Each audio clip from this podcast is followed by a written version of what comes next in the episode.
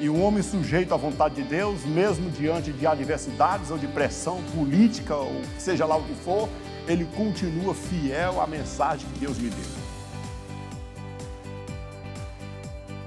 Essa é uma ministração do pastor Natanael Nogueira, da Assembleia de Deus do Gama Oeste.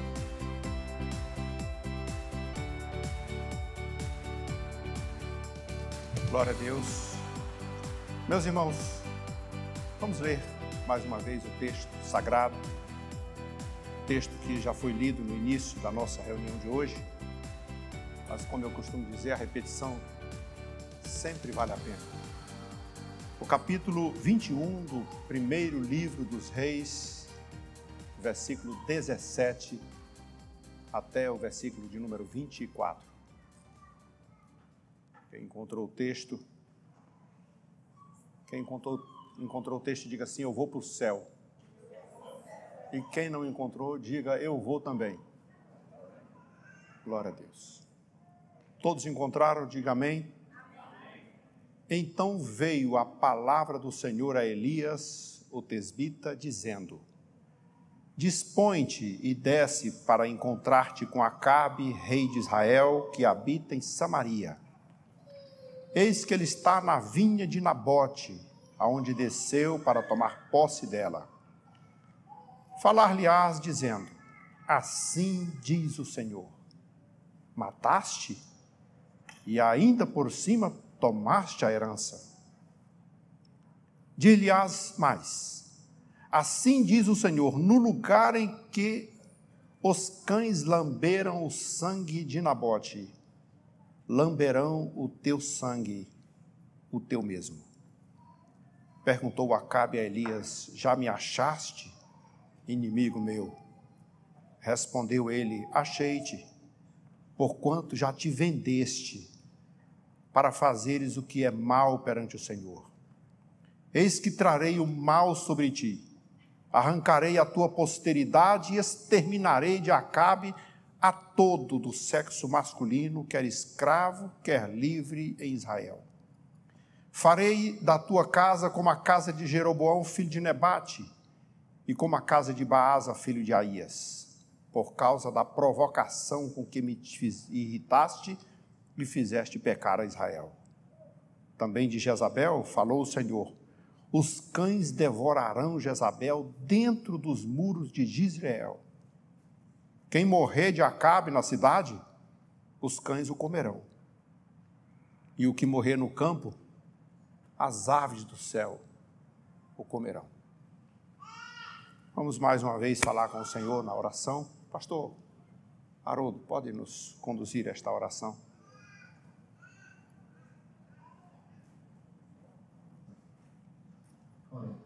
Graças te damos, Pai. Neste momento, quando vamos continuar na tua presença, Queremos te pedir, Senhor, que o Senhor fale aos nossos corações através da ministração da tua palavra. Está aqui o nosso pastor, Senhor, usa como instrumento, como tem usado, Senhor, sempre as nossas vidas. Fala conosco, Senhor, que o teu Espírito possa confortar, consolar, nos exortar, de acordo com a tua vontade, Pai. Ser conosco em nome de Jesus. Amém. Glória a Deus. Podem tomar os seus assentos, irmãos. Da última reflexão que tivemos, ainda no contexto da vida do profeta Elias, nós iniciamos esta série há algumas, alguns meses.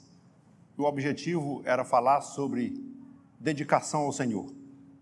Todos nós, quando queremos dar o melhor de nós mesmos, nosso trabalho, crescer, produzir, engrandecer o nome do Senhor, nós nos dedicamos para que o Senhor nos abençoe e abençoe também aqueles que são alcançados por nosso intermédio, pela palavra que nós pregamos. Usamos alguns personagens interessantes como Mordecai, como Ruth, Raabe e tantas outras. Mas, de repente, nós nos deparamos com um personagem nada, nada interessante, cuja sua biografia foi impossível tratar numa única reflexão de 30 e 40 minutos porque Elias é um homem de muitas histórias, com muito acontecimento na sua vida, com extraordinária missão que o Senhor lhe confiou. Então nós iniciamos com a sua mensagem no meio das trevas, pregando, fazendo com que o sol cerrasse as chuvas e depois fazendo com que ela voltasse, desafiando os profetas de Baal, vencendo-os com a autoridade que Deus lhe deu, no nome do Senhor, lá no Carmelo. Mas depois nós também aproveitamos o momento e estudamos um pouco do momento de fragilidade. Parece que o Senhor faz questão de mostrar para nós que somos seres humanos. E que mesmo o profeta Elias, com todas as suas proezas, com todo o seu extraordinário dom que Deus lhe deu, com o poder que Deus lhe deu, ele também sofreu as suas fragilidades, foi deprimido, se angustiou, pediu para morrer, se escondeu numa caverna, e foi necessário que o Senhor o confrontasse e o trouxesse de volta para a sua missão. E é óbvio, sempre com a presença de Deus, cuidando da sua vida, tratando das suas pequenas feridas, das suas mágoas, dos seus sentimentos e dos seus medos, que é o Senhor costuma fazer isso. Hoje, nós continuamos com o profeta Elias e provavelmente mais umas duas semanas por aí afora. Só que o texto de hoje tem uma história paralela. Uma história que envolve a inveja e a cobiça. E o profeta Elias aparece hoje, no contexto de hoje, como pregador da justiça. Como aquele profeta que confronta, que não importa se é o súdito, se é o servo ou se é o rei. Ele tem de Deus uma mensagem para dizer: isso está errado e você precisa fazer o que é certo. E o texto de hoje menciona o rei Acabe num dos momentos daqueles que já era próprio dele mesmo, de maldade, de cobiça, de, de inveja, de tudo que é coisa ruim na vida de um homem.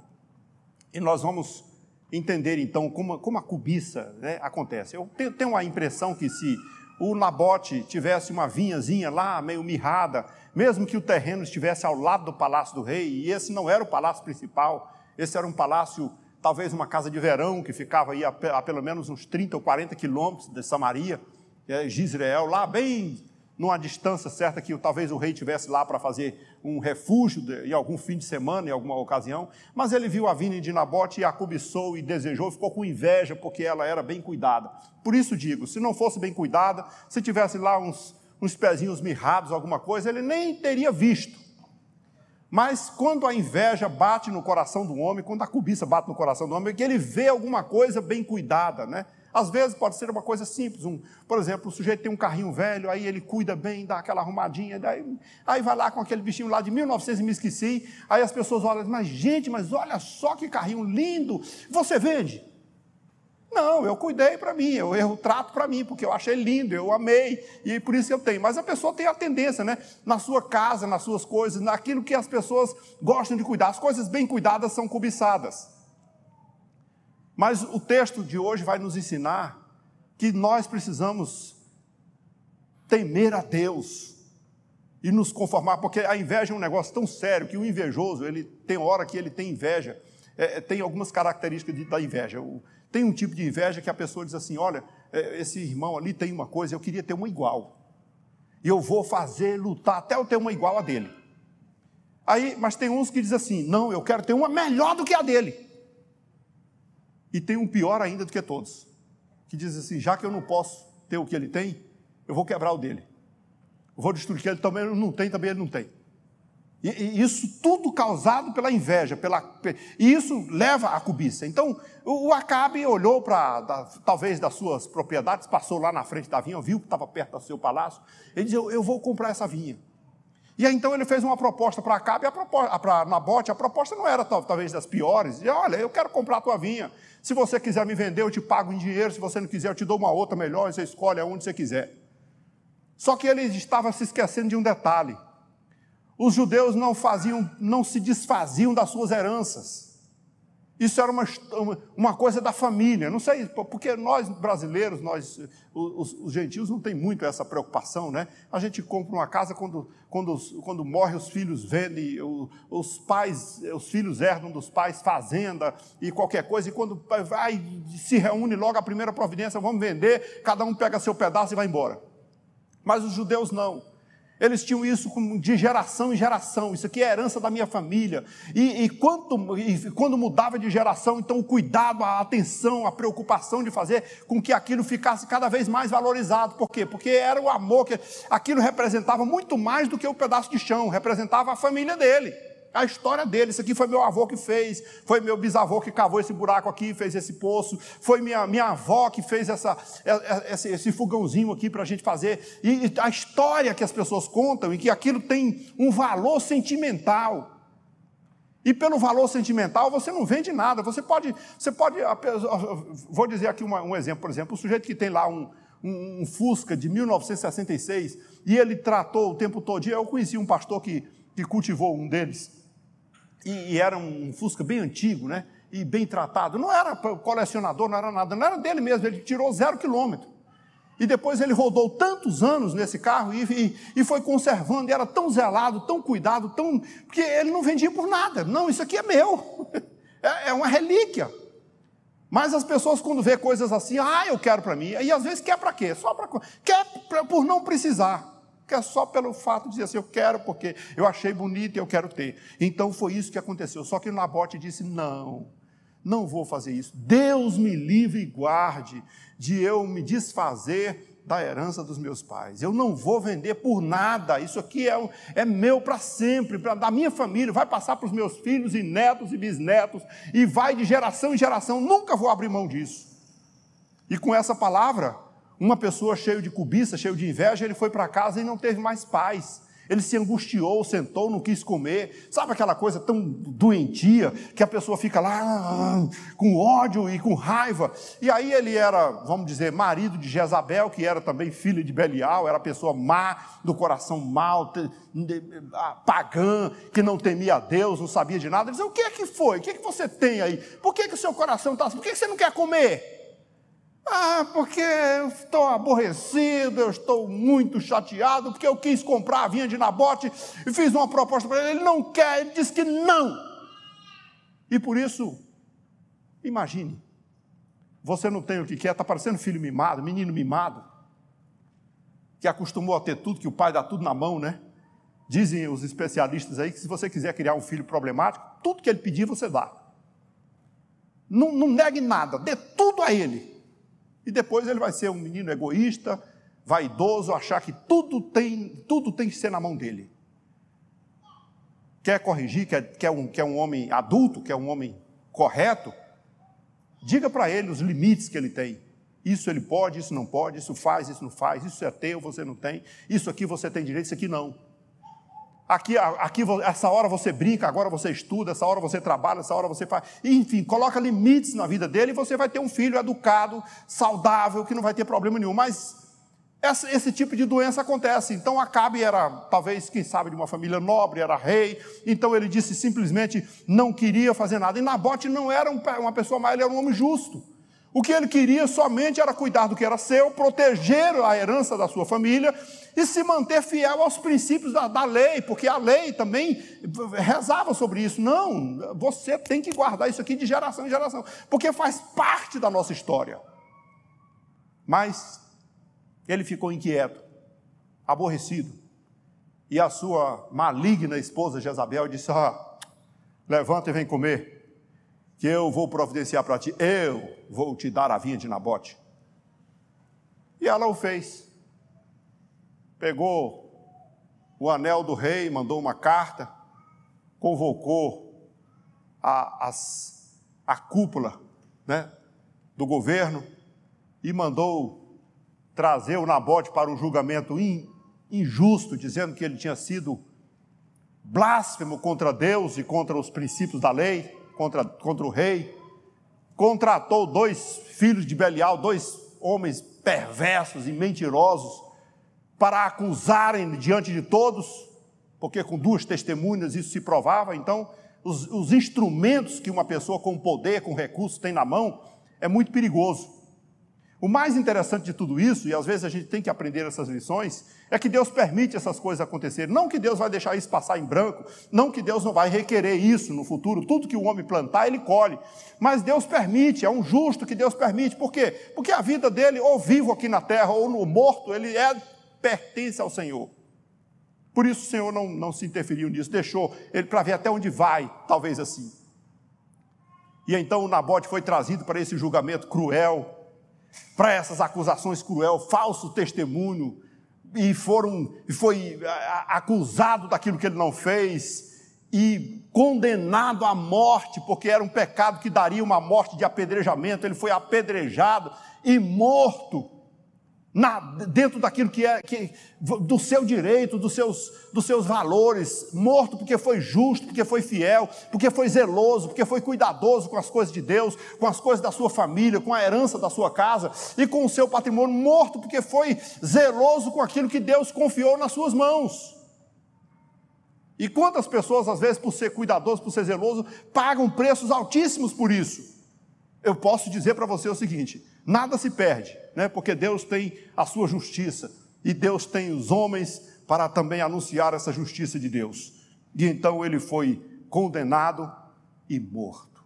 Por quê? Porque o pecado da cobiça avança a níveis cada vez maiores. Tem hora que as pessoas pensam que a cobiça está relacionada sempre com o sexo, né? Não. Então, o sexo também. Davi cobiçou a mulher de Urias e, e levou, isso o levou a pecados mais, mais, mais ah, acirrados. Ele chegou a, a, ao homicídio, como, como Acabe também. A calúnia, a difamação, o falso testemunho eram pecados terríveis. A Bíblia já dizia: não dê falso testemunho contra o teu próximo. Não levanta falso. Mas eh, Jezabel não tinha esse princípio, não queria saber de nada disso. Ela simplesmente diz: não, o que ele tem que fazer? Ele tem que morrer, porque ele vai morrer, eu quero ver o que ele vai fazer com a vinha. Ele morto, ele não é dono de vinha, coisa nenhuma. Talvez uma pessoa, eu suponho que a fidelidade de Nabote fosse tão fiel, fosse tão, tão intensa, que mesmo sabendo que isso lhe custaria a vida, ele teria dito a mesma coisa: não vou vender. Pode matar, pode fazer o que quiser, isso aqui é meu e é da minha família, vai ficar para os meus filhos, para a minha geração, mas eu não vou fazer nada, nem que isso lhe custasse a vida. E isso lhe custou a vida, porque o avanço dessa, dessa cobiça de, de Acabe com a sua mulher foi, foi aos extremos, foi a difamação, foi a calúnia, o falso testemunho contra o justo, e chegou até ao homicídio qualificado. Porque, embora isso tenha sido feito debaixo dos bastidores da lei, embora esse crime tenha sido cometido como se fosse uma coisa legal, Deus que enxerga todas as coisas, sabe de todas as coisas, você pode fazer debaixo da lei que você quiser, você pode fazer alguma coisa errada dentro dos parâmetros que você quiser, mas Deus é o justo juiz que sonda os corações, que escuta os pensamentos, sabe o que você falou e o que você pensou dentro do seu leito, lá no seu quarto, com a cabeça sobre o travesseiro. Nada fica oculto aos olhos de Deus. Ele vê tudo, ele ouve tudo, ele sabe tudo. E por isso, mesmo tendo permitido, isso então não foi só um crime, não foi só um, um, um, julgamento, uma coisa normal que alguém morreu porque fez alguma coisa errada, não. Foi um crime mau, foi um crime, um homicídio qualificado. Só que Acabe e Jezabel não tinham em conta uma coisa: ainda havia um homem de Deus, o profeta Elias. É aqui onde eu quero me deter um pouco mais. Quando Acabe estava lá ainda no seu lugarzinho, a Jezabel chegou depois de ter cumprido a sua missão de homicídio. Levanta, lá, se alegra o teu coração, vai lá possuir a vinha de Nabote, que Nabote está morto. E aquilo não entristeceu Acabe. Aquilo o alegrou. Oh, morto! Uh! Então agora eu sou o dono da vinha. E correu depressa, nem quis conversar com ninguém, correu direto para a vinha de Nabote para tomar posse dela. Mas o texto de hoje diz assim: Mas veio a palavra do Senhor a Elias, o tesbita. E a palavra do Senhor disse assim: Vai lá encontrar-se com Acabe, rei de Israel, que mora em Samaria. Olha, veja, esses detalhes são significativos. Não é um cara qualquer, não é um sujeito qualquer. Vai se encontrar com Acabe. Quem é esse Acabe? É o rei. É poderoso, é grande, é maioral, é supremo. É um, um sujeito que tem todo o poder na mão, que tem, pode fazer o que quiser. Tecnicamente, ironicamente, ele poderia até fazer o que fez. Porque as pessoas podem, o rei podia fazer muitas coisas. E isso não teria nenhum julgamento diante da lei. Isso, claro, não dispensa o julgamento diante de Deus. Porque Deus está acima de todas as leis, de todas as coisas. Ele é a lei, ele é o Deus dos deuses. E por isso, esse rei. Agora, quem, é esse rei? Esse rei que mora em Samaria, ou seja, o rei que é rico, que tem um palácio, que tem recurso, que tem poder, que tem riquezas à vontade, que tem tudo que ele precisa, mas ele agora não está em Samaria, porque ele desceu lá para a vinha de Nabote para tomar posse dela. E é lá que você vai agora entregar uma mensagem para ele. E diz para ele: você além de matar, ainda se apossou da herança. Acabe quando viu, diz: Você já me encontrou, meu inimigo? Eu te encontrei, porque você se vendeu. E eu tenho uma palavra de Deus para você. Essa palavra de Deus não é brincadeira. Essa, essa mensagem de justiça não é brincadeira. O Senhor disse assim: Olha, eu vou arrancar a tua posteridade. E esses cães, esses cães que lamberam o sangue de Nabote, eles vão lamber o teu sangue no mesmo lugar. Então, na, nesse momento, Deus acabou de dar a ele uma sentença de morte também. Mas muito pior do que a sentença de morte, Deus deu a ele, ah, vamos dizer, uma sentença que envolve a família toda. Não sei se você entende por que a posteridade. Porque o rei, quando morre, o filho dele é o rei e depois o neto, e assim vai de geração em geração. Quando o Senhor disse assim: Eu vou cortar a tua posteridade, não tem mais rei na tua descendência, você não vai ter sucessor. Quando o Senhor disse para Eli, por exemplo, o sacerdote, vou cortar o teu braço direito, e ele era sacerdote, e isso era também na mesma, no mesmo sentido, o, o sacerdote, os filhos dele herdariam o sacerdócio, não será mais assim. Por isso o Senhor levantou Samuel. Quando Elias usou a expressão aqui, Jeroboão, filho de Nebate, e Baasa, filho de Aías. Você conhece a história de Jeroboão, filho de Nebate? Veio um profeta, Aías, quando Roboão assumiu o governo e estava fazendo aquele auê, pesando os impostos, apareceu um profeta de Deus a Jeroboão, filho de Nebate. Ele arrancou a sua capa, rasgou em doze pedaços, e deu dez pedaços na mão de Jeroboão e disse assim: Assim fará o Senhor com a nação de Israel. Vai colocar dez nas tuas mãos. E aí disse para ele: Mas se você andar conforme a minha palavra, e não sair dos meus caminhos, e for fiel como foi Davi, meu servo, eu perpetuarei esse reino. Mas Jeroboão não quis isso. Não demorou muito tempo, com inveja, com ciúme, com medo do povo sair de Samaria e ir para Jerusalém, adorar em Jerusalém, onde estava Roboão. Ele então resolveu fazer um bezerro de ouro, aliás, dois. Colocou um em Dan e outro em Beceba, fechou o cerco da cidade e chamou toda a nação de Israel, do reino do norte agora, e disse assim: Vejam, vocês não precisam mais ir a Jerusalém adorar o Senhor, porque o Deus que nos tirou do Egito é esse aqui. Então ele levou a nação de Israel totalmente à ruína. Mas um dia, ele teve seu, a sua colheita. O seu filho primogênito, herdeiro do trono, adoeceu. E o moleque está lá, morre não morre? Aí o, o rei dizia: agora, como é que eu faço? Será que esse menino vai morrer? O que é que eu faço? Eu tenho que consultar o Senhor, eu tenho que falar com o Senhor. Mas como que eu falo com o Senhor se eu fui infiel? Como que eu falo com o Senhor se eu o traí? Como que eu falo com o Senhor se eu me rebelei contra Ele? Como que eu falo com o Senhor se eu passei a adorar ídolos e os ídolos não têm a resposta que eu quero? Aí ele teve uma ideia de louco. Pegou a esposa dele, vem cá, veste uma roupa disfarçada, se mostra aí totalmente diferente, entra lá em Jerusalém, onde está o velho profeta Aías, não se preocupa não que ele agora é cego, já está velho gagá. Desce lá, ele mora num porão, lá numa casa, lá no fim do mundo. Vai lá e pergunta para ele se meu filho vai ficar bom dessa doença ou se vai morrer.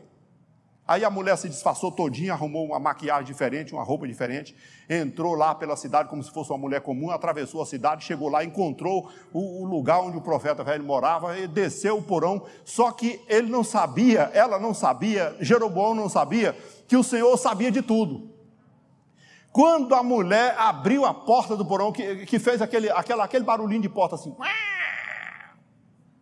o velho lá embaixo no porão falou assim: Entra, mulher de Jeroboão. Aí já foi se tremendo toda. Tu veio aqui saber se o teu filho vive ou morre, amando o teu marido. Então, você tem umas notícias para. Eu tenho uma notícia ruim para você. Antes de você colocar o pé no portão da cidade, o menino morre. E tem notícia pior do que essa. Dos filhos de Jeroboão, só esse será sepultado. Os outros, se morrer na cidade, os cachorros comem, se morrer na, na, na, no campo, os urubu comem. Nenhum deles será sepultado e não terá mais descendência. Essa foi uma sentença difícil. A mulher saiu desesperada, sem saber se chegava ou se não chegava, se entrava na cidade ou não saía. Mas quando ela botou o pé no portão da cidade, o menino morreu. E toda a descendência de Jeroboão, filho de Nebate, foi dizimada. Sabe o que o profeta Elias está dizendo para Acabe hoje? Eu vou fazer com você exatamente o que fiz com Jeroboão, filho de Nebate. Quem de Acabe morrer na cidade, os cachorros vão comer. E quem de Acabe morrer lá no campo, os urubu vão comer. Não serão sepultados. E você não tem descendência. Você não tem mais reinado, você não tem mais nada. Eu vou simplesmente arruinar com você, porque você prevaricou e você me traiu, como, como deixou de servir e levou Israel, meu, o meu povo, ao pecado da idolatria. Essa foi uma sentença difícil. Mas tem um detalhe também. A, a Jezabel, a tua mulher, os cachorros vão comer, é, é, os cães que vão comer, não vai ser sepultada também não. Os cães vão comer dentro dos muros de Israel. E você, no lugarzinho onde os cães lamberam o sangue de Nabote, vão lamber o teu. Aí você imagina, aí acabe, aí sentiu. E, e não, é, não dá para questionar com Elias. Essa é, um questão, essa é uma questão complicada. Se fosse qualquer outra pessoa, ele poderia dizer o que quiser. Ah, você não tem como questionar. Ele sabia tanto da realidade que ele caiu no chão e se prostrou e se vestiu de saco de cinza e andou jejuando e prostrado e se humilhando o tempo todo diante de Deus. E como Deus é muito bom e cheio de misericórdia, e ele sabia disso. Pior de tudo da maldade do homem é isso, que o cara faz toda a maldade, mas ele sabe quem é Deus. O Senhor disse assim: Você viu, Elias? Não é que Acabe se humilhou. Ele, só porque ele se humilhou, está sendo sincero na sua, na sua humilhação, eu não vou fazer esse mal com nos tempos dele, não. Vou deixar ele, vou deixar ele passar o tempo. Três anos se passaram e um dia Acabe arrumou uma guerra com os sírios. E aí ele disse assim: vamos, vamos vencer. E eu vou chamar Josafá, o rei de, de, de Judá, para me ajudar nessa batalha, porque Josafá é um homem assim com Deus. Josafá cometeu um grande erro, fazia aliança com, com Acabe, um ímpio. Aí Josafá foi para lá sentar junto com Acabe para discutir a estratégia da guerra. E Josafá fez uma pergunta: Vamos consultar o Senhor primeiro antes de ir? Sim, vamos. Tem muitos profetas aqui, tem uns 400 profetas aqui. Pode falar, os profetas tudo profetizando. Tudo a favor. Pode ir, meu servo. Vou entregar nas tuas mãos. Um arrumou lá um, um chifre de um boi. você vai fazer assim, vai fazer aquilo. Aí Josafá, que conhecia Deus e temia Deus, falou assim: Mas tem alguma coisa errada aí, né? O que, que foi? Não tem nenhum profeta de Deus ainda, não sobrou nenhum, assim, um profeta do, do Senhor mesmo. Aí acaba dizendo: tem, agora nessa altura dos acontecimentos, tem um profeta, tem um velho aí, um cara, um tal de Micaías. Bem, mas ele não fala nada a meu respeito, que bom. Só fala mal. Eu, eu, não, não, mas, mas por via das dúvidas, vamos pelo menos ele, vamos ouvir. Oh, vai buscar o Micaías. Manda buscar o Micaías e está lá 400 profetas falando bem.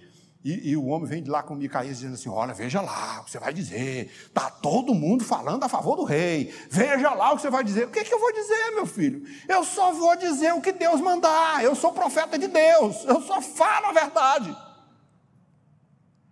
Mas ele chegou ironizando. Micaías, ah, vai, meu servo. O Senhor é contigo, vai te entregar tudo nas tuas mãos. Aí Acabe já sabia da ironia. Não, não, calma, calma. Fala, eu já falei para você falar a verdade. Ele diz: Eu vi Israel disperso como ovelha que não tem pastor. Ah, quando ele disse isso, começou a falar isso, um dos profetas lá foi logo dando uma bofetada nele. Onde foi que entrou o Espírito de Deus em você, que, que saiu de mim e entrou em você? Você vai ver isso quando você tiver também de rua em rua procurando abrigo. Aí Acabe disse: depressa, prenda esse homem, bota ele lá no cárcere com escassez de água e de pão, e não, não dê nada a ele enquanto eu não chegar em paz. Mas o profeta tinha Deus também no coração, e disse: eu volto, se tu voltar em paz, Deus não falou pela minha boca.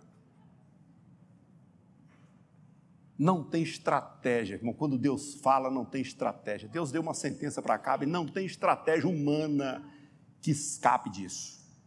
E sabe o que Acabe fez? Ele era mau, ele era mal, estrategista, diabólico. Ele aproveitou-se do Josafá e Josafá, tu monta na tua carruagem, veste a roupa de rei e vai, porque ele sabia que o objetivo dos sírios era o rei. E eu vou me disfarçar no meio do exército, vestido de soldado, e deixa comigo que eu vou na batalha mesmo. Tá bom. Ingenuamente, Josafá subiu no carro e vai lá cavalgando, quando pensou que não, uma comitiva de soldado, um, um, um, é, um grupo de soldados atacando ele, correndo para todo lado, pensando que era Cabe. Aí o rei pega, pega, pega, não pega, e ele corre. Aí Josafá descobriu, ah, eles estão procurando eu Acabe. Ei, sou eu, e gritou. Quando gritou, disse assim, ei, é o Josafá. Não, então deixa para lá, vamos voltar. A ordem que nós temos do nosso comandante é só pegar Acabe. Não é possível, e o Acabe já fugiu essa hora. Mas tem soldado, soldado gosta de guerra, irmão. Soldado, ah, aquilo é uma febre. Ele, ele, se não tiver guerra, ele parece que não se realiza. Tinha um soldado no meio que o soldado ficou aborrecido. Mas não é possível, rapaz. Eu, eu me pegou o arco e flecha assim, jogou assim ao acaso. Puxou tanto que pôde. Tá, soltou sem direção. O senhor guiou aquela flechazinha dele, ó. Viajou pelo meio do exército. Foi até debaixo da armadura do Acabe. E ele, ai, hum, é, é, me protege aqui depressa que eu estou ferido gravemente. Me leva daqui, pega o socorre todo mundo, junta tudo quanto é soldado, protege o rei, salve o rei, cuida do rei. Não tem jeito. Levaram a carroça e o rei morreu dentro do carro. O corpo do rei eles tiraram. E a carroça eles levaram lá para o lavadeiro onde as prostitutas se banhavam lá na beira do rio, e o sangue ficou escorrendo, e os cães vieram lamber o sangue do rei no mesmo lugar onde lamberam o sangue de Nabote. Deixa eu dizer uma coisa para você. Tudo que Deus fala se cumpre. A palavra de Deus é verdadeira. A Jezabel, mais na frente, está fora do nosso texto de hoje, mas ela estava lá na janela, lá num determinado momento, e um dos seus homens a empurrou de janela abaixo, e ela caiu no chão na, na rua e foi atropelada pela cavalaria. E quando o povo desceu para pegar, os cachorros já tinham levado o corpo dela e comeram o corpo dela. Porque o Senhor falou. E quando Deus fala, a sua palavra é a verdade. Ela se cumpre. É preciso que nós tenhamos a consciência de uma coisa. Elias era só um homem comum mas um homem sujeito à vontade de Deus. E um homem sujeito à vontade de Deus, mesmo diante de adversidades ou de pressão política, ou seja lá o que for, ele continua fiel à mensagem que Deus lhe deu. Ele poderia ter considerado e dizer assim: mas é o rei, eu vou pegar um pouco mais leve. É o rei, quem sabe, olha, o senhor não gostou, não. O senhor diz: diz para ele que eu vou dizimar a sua posteridade. Diz para ele que os cães vão lamber o sangue dele no mesmo lugar. Diz para ele que a descendência dele, os filhos masculinos dele, todos os machos da família dele, não serão sepultados, morrerão e serão devorados por cães ou por corvos. Diz para ele que Jezabel também não será sepultada, os cães vão comer a carne dela.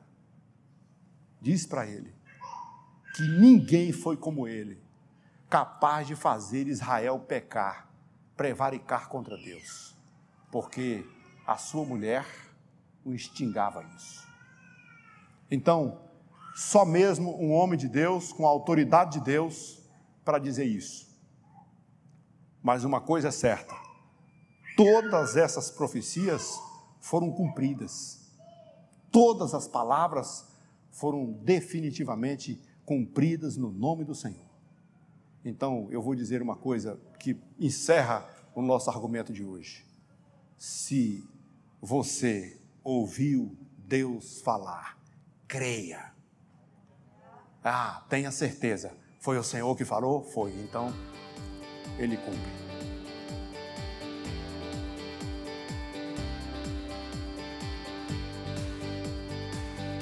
Obrigada por ouvir essa ministração. Aproveite e compartilhe com seus amigos e familiares.